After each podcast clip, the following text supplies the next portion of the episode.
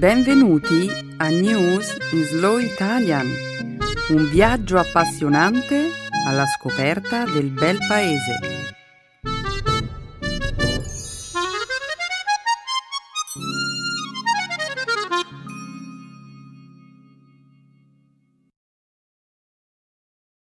Oggi è giovedì 3 novembre 2016. Benvenuti al nostro programma settimanale News in Slow Italian. Un saluto a tutti i nostri ascoltatori. Ciao Benedetta, ciao a tutti. Nella prima parte del nostro programma, oggi discuteremo della riapertura da parte dell'FBI delle indagini sulle email di Hillary Clinton, solo alcuni giorni prima delle elezioni. Parleremo inoltre del terribile terremoto di magnitudine 6.6 che ha colpito le regioni dell'Italia centrale la scorsa domenica. Continueremo poi il programma parlando del notevole incremento che Apple ha applicato ai prezzi dei propri prodotti in Inghilterra. E concluderemo la prima parte della nostra trasmissione con la promessa del presidente delle Filippine di smetterla con le parolacce. Questa notizia è davvero molto triste, Benedetta. Sono passati solo due mesi dall'ultimo devastante terremoto che ha colpito l'Italia. Per fortuna, questa volta non ci sono stati morti. No, non ci sono vittime conosciute al momento. Tuttavia questo è stato il terremoto più forte a colpire il nostro paese dal 1980. I danni agli edifici e ai monumenti storici sono enormi. Molte persone hanno perso le loro case. I nostri pensieri vanno a tutte le vittime di questa tragedia. Sicuramente, Stefano, ma parleremo di questo tra qualche momento. Continuiamo per adesso a presentare la nostra puntata.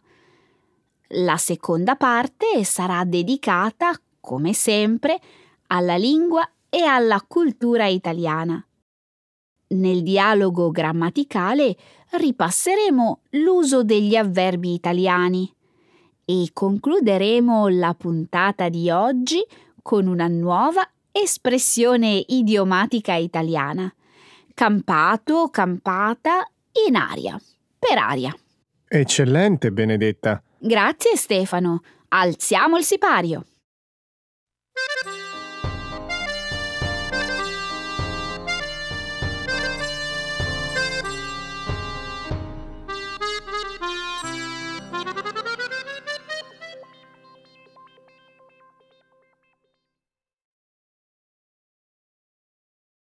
L'FBI riapre le indagini sulle email di Hillary Clinton. Lo scorso venerdì l'FBI ha annunciato di aver scoperto una nuova serie di email che sembrano collegate all'indagine sull'uso di un account privato di posta elettronica da parte di Hillary Clinton quando era segretario di Stato.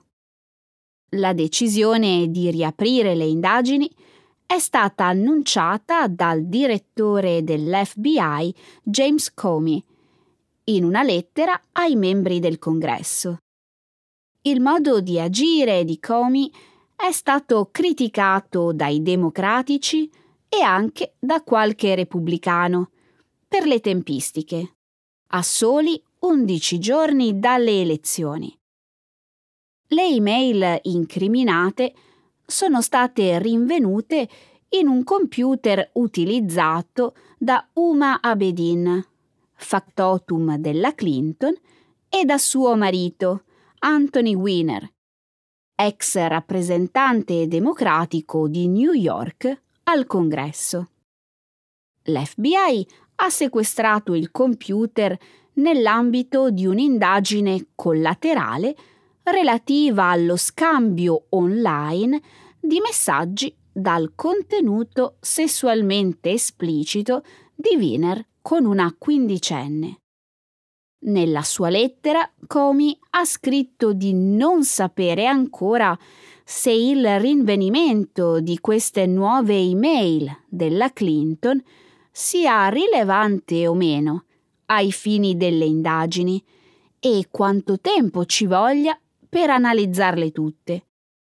Lo staff della Clinton e i membri del Congresso hanno contattato Comey per avere velocemente ulteriori dettagli.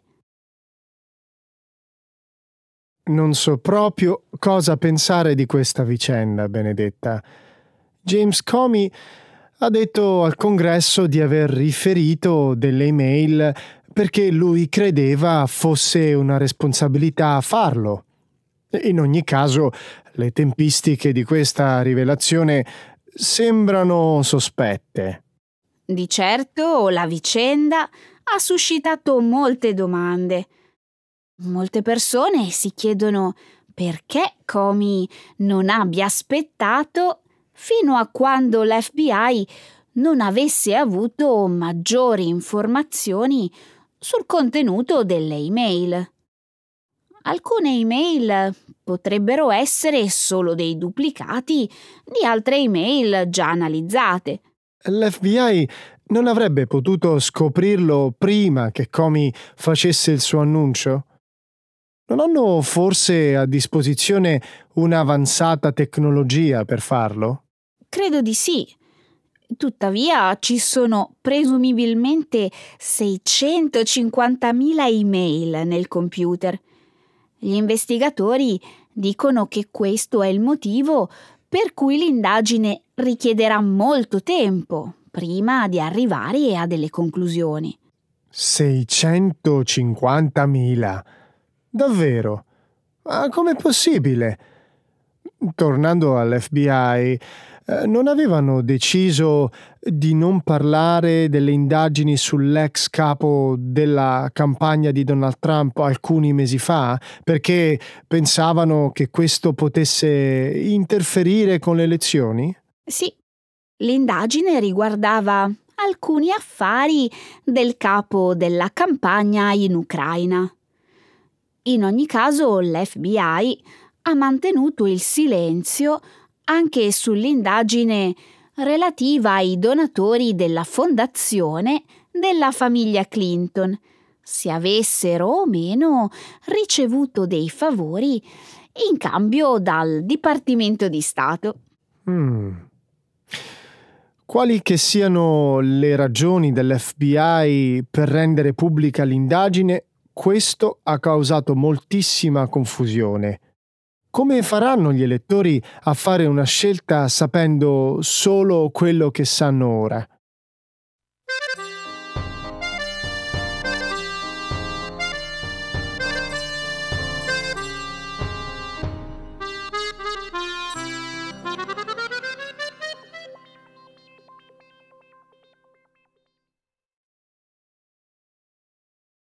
Terremoto in Italia centrale, il più forte in 36 anni. La scorsa domenica mattina un terremoto, il più forte dal 1980, ha fatto tremare le regioni centrali dell'Italia, ferendo 20 persone e lasciandone più di 30.000 senza casa. Il sisma di magnitudine 6.6 si è manifestato dopo due giorni di forti scosse nella stessa area e due mesi dopo il devastante terremoto che ha ucciso quasi 300 persone. Il terremoto di domenica ha colpito a 6 km a nord della città di Norcia, in Umbria, vicino all'epicentro del sisma dello scorso agosto il fatto che le persone non fossero tornate in quell'area a causa del precedente terremoto ha contribuito a non avere vittime la scorsa domenica. Tuttavia, Il recente sisma ha provocato rilevanti danni al patrimonio culturale, distruggendo la cattedrale di San Benedetto del XIV secolo e altri importanti monumenti. Si sono registrate più di 1100 scosse di assestamento da domenica scorsa, avvertite anche ogni 20 minuti. La scossa più forte, avvertita a martedì, aveva una magnitudine di 4.8, che ha distrutto ulteriori edifici ed è stata percepita fino a Roma. Mi sembra di parlare del terremoto che ha colpito l'Italia in agosto, Benedetta. Hai ragione, Stefano. Che mesi terribili devono essere stati questi per chi ha vissuto sulla propria pelle questi fatti. Molte persone sono state spostate in altre zone e non è certo quando potranno fare ritorno a casa. La gente che ha vissuto a Norcia per tutta la vita ha detto di non aver mai visto nulla del genere. Qualcuno è rimasto a Norcia? Ci sono ancora alcune persone, ma la maggior parte se n'è andata. Molti di quelli che sono rimasti per lo più sono contadini, che non vogliono lasciare i loro animali e le loro occupazioni. Pensa che dormono in macchina o nelle tende.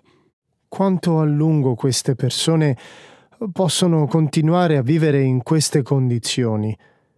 Deve fare già freddo in montagna. Le autorità stanno cercando di convincerli ad andarsene prima dell'arrivo della neve, che potrebbe avvenire presto.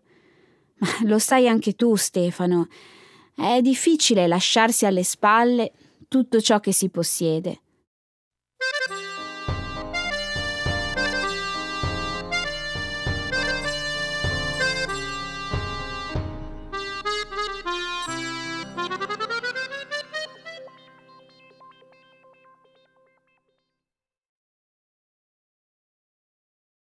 Effetto Brexit.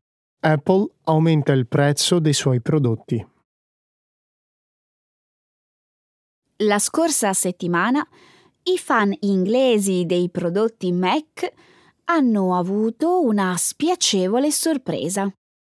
Apple ha alzato notevolmente i prezzi di tutti i suoi computer. I ritocchi sono stati decisi dalla compagnia a causa della fluttuazione della sterlina, a seguito della decisione dell'Inghilterra di uscire dall'Unione Europea. Apple ha rivisto i prezzi dei suoi prodotti in Inghilterra in concomitanza con il lancio dei suoi tre nuovi computer, presentati al pubblico lo scorso giovedì. Il computer più economico della linea ora costa 849 sterline, 100 in più del giorno precedente l'aumento dei prezzi sugli altri prodotti è stato anche più evidente. Il computer Mac fisso ora costa 2.999 sterline, 500 in più dell'inizio della settimana. Apple non è l'unica compagnia ad alzare i prezzi in Gran Bretagna, dopo il voto favorevole alla Brexit. All'inizio della scorsa settimana la compagnia Microsoft ha annunciato un probabile incremento dei prezzi dei suoi prodotti per compensare la caduta libera del valore della sterlina. Comincia a vedersi l'impatto della Brexit. Sai che adesso è più economico volare in America o in Canada per comprare un computer Mac piuttosto che acquistarlo in Inghilterra? Davvero? Com'è possibile? Beh, è piuttosto ovvio, Benedetta. I prezzi in America e in Canada eh, sono molto più economici se converti il loro prezzo in sterlina, perché non includono la tassa VAT applicata ai prezzi dei prodotti inglesi. Sono certo di poter trovare un volo dall'Inghilterra per gli Stati Uniti o il Canada che costa meno della differenza di prezzo. Mm, è un'idea ingegnosa. Anche i prezzi di altri tipi di prodotti, come il vino per esempio, che sono importati dal resto dell'Europa, stanno aumentando. Mi domando quante persone che hanno votato per lasciare l'Unione Europea ora rimpiangano la loro decisione. Uno studio dello scorso mese ha mostrato che il 6% della gente che ha votato a favore della Brexit ora rimpiange la sua decisione e che solo l'1% che ha votato per rimanere in Europa rimpiange il suo voto. Se si votasse oggi, ah, il risultato sarebbe probabilmente molto diverso.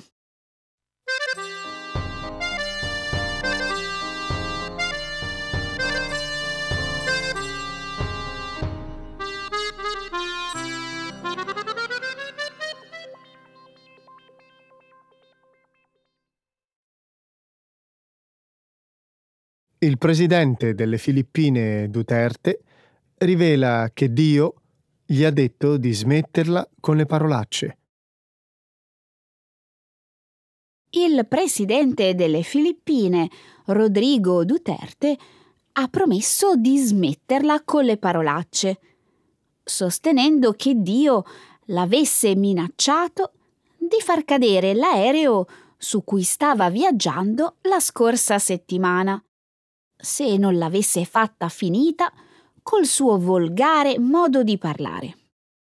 L'abitudine di Duterte all'insulto e all'uso delle parolacce contro Papa Francesco, Barack Obama e molti altri ha riempito i titoli dei giornali durante l'ultimo anno.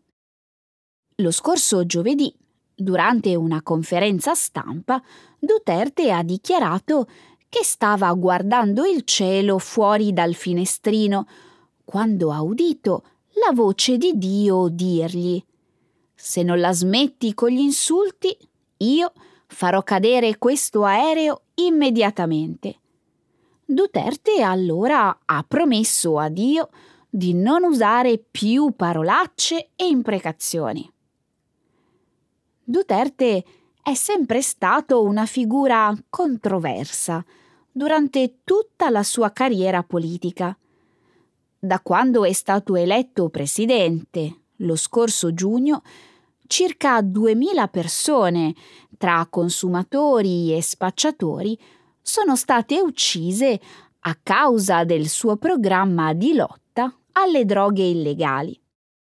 In aggiunta agli insulti contro il Papa e il presidente Obama, Duterte ha apostrofato il segretario generale delle Nazioni Unite, Ban Ki-moon, con il termine diavolo e ha diretto epiteti volgari anche contro l'Unione Europea. Benedetta, sai che secondo un recente sondaggio il 76% della popolazione filippina approva il comportamento del proprio presidente? Pensano che insultare le autorità dei paesi occidentali sia un segno di forza e carattere. E allora? Che motivo c'è di smettere di insultare e imprecare quando hai un'approvazione di questo tipo? Beh, Dio gli ha detto di smetterla. Mm. Io non ho nulla contro Dio, ma penso che lui non c'entri nulla. Chi? Dio, ovviamente. Quindi Dio non avrebbe alcun ruolo? Questo me lo devi proprio spiegare. Beh, forse Dio avrebbe dovuto ordinargli di smetterla con le esecuzioni prima. Piccoli criminali e ragazzi di strada sono alcuni di quelli che sono rimasti uccisi durante questa lotta alla droga. Duterte ha inoltre incoraggiato i cittadini a uccidere loro stessi i criminali che li hanno minacciati. Beh, Se io fossi Dio, proibire le parolacce non sarebbe in cima alla lista delle mie priorità, Benedetta. Ok, Stefano, ma ricorda, Dio agisce in modi misteriosi.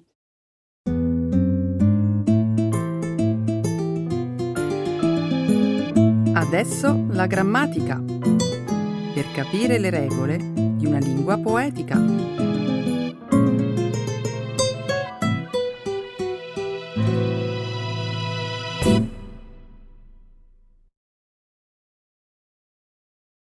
Using Italian adverbs. Secondo te, è possibile chiedere scusa per un torto commesso più di 700 anni fa? Hai detto 700 anni? Ah, ci picchia.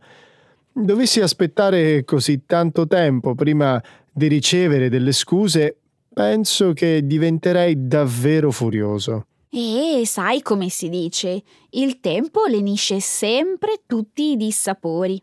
Certo, ma stiamo parlando di un tempo notevolmente lungo. Come mai ci è voluto tanto prima di ottenere delle scuse? I motivi non li conosco, ma in fondo meglio tardi che mai. Questo è vero. Purtroppo a volte l'orgoglio spinge alcuni ad agire in maniera insensata. Non sai quante volte ho visto persone sacrificare un'amicizia, un amore o una parentela soltanto per non ammettere un torto. Va bene, cambiamo discorso. Vuoi conoscere adesso il nome di chi ha chiesto di essere perdonato dopo 700 anni? È stata la città di Gubbio. Gubbio? Ti riferisci al comune che si trova in Umbria? Esatto. Sicuramente conoscerai questa meravigliosa cittadina medievale che sorge in provincia di Perugia. Certo che la conosco, ma purtroppo non ci sono mai stato. A me piace davvero tanto. La città è ricca di palazzi storici e monumenti ben conservati e inoltre offre ai visitatori la vista di splendidi scorci della campagna umbra. Ok, si tratta di un luogo certamente da visitare, ma non cambiare discorso. Che cosa doveva farsi perdonare Gubbio dopo tutti questi secoli e soprattutto a chi doveva le scuse? Non te l'ho detto semplicemente perché volevo tenerti un po' sulla corda.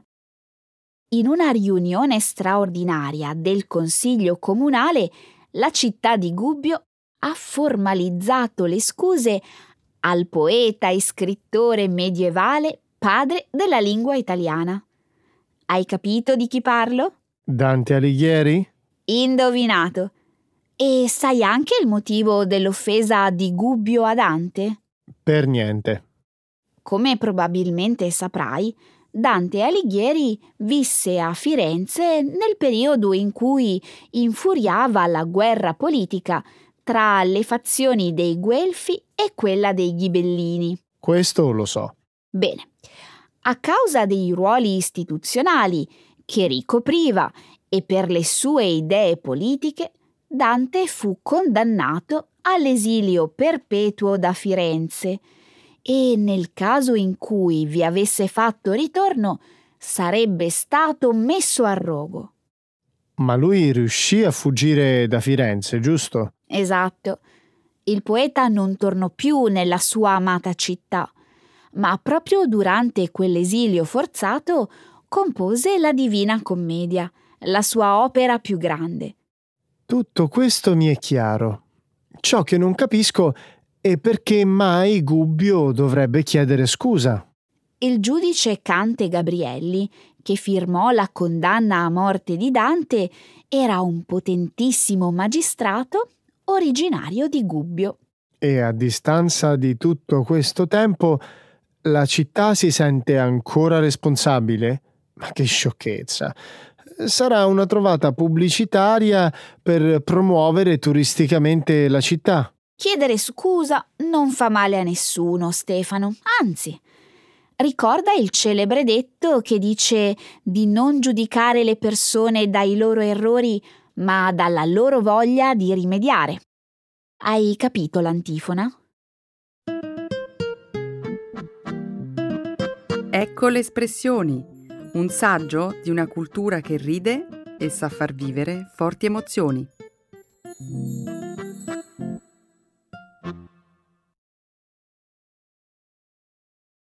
Campato in aria per aria.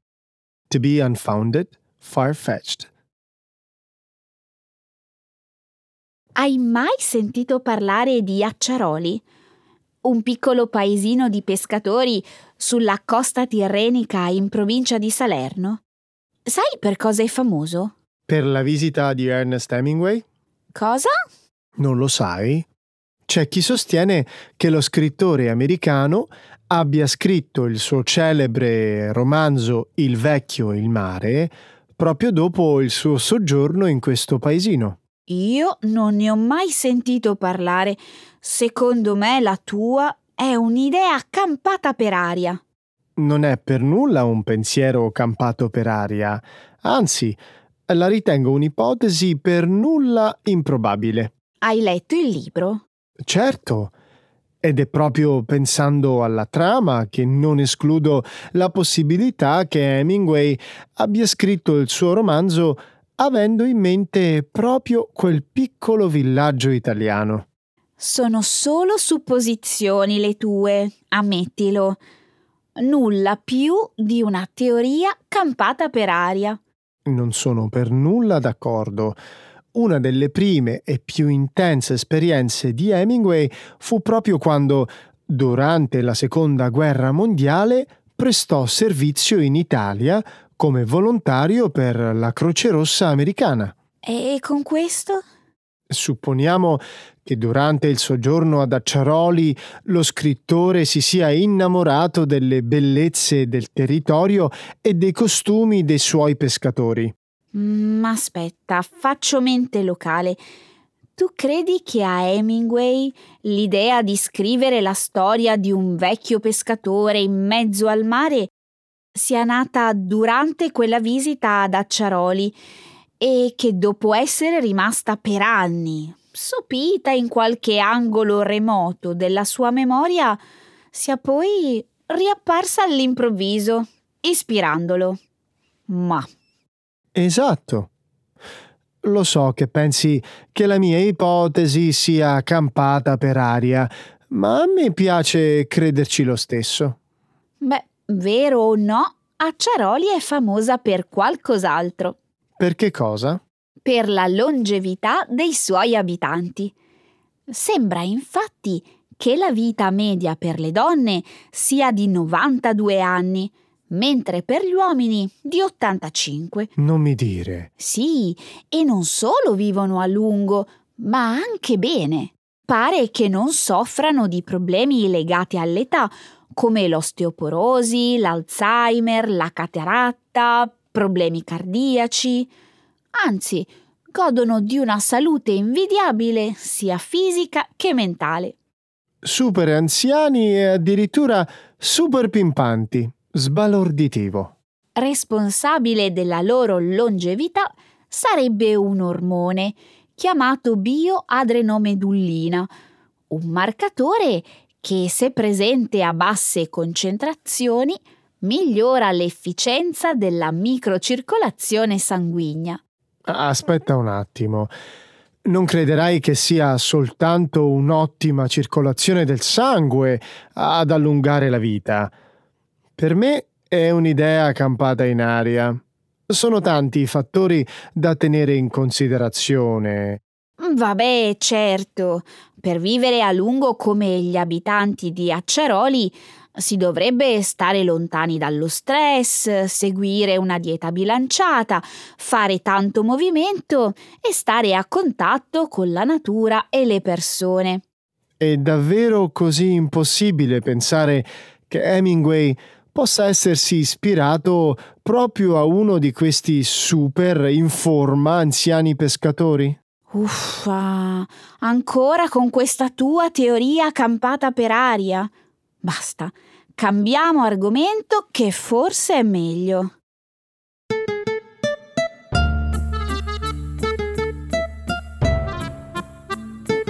Benedetta, hai sentito anche tu? Ma che cosa stai dicendo? Ma ho sentito la voce di Dio che mi diceva che il programma è finito. Secondo me hai mangiato un po' pesante. Comunque è tempo di salutare. Ci vediamo la prossima settimana. Alla prossima settimana, ciao a tutti!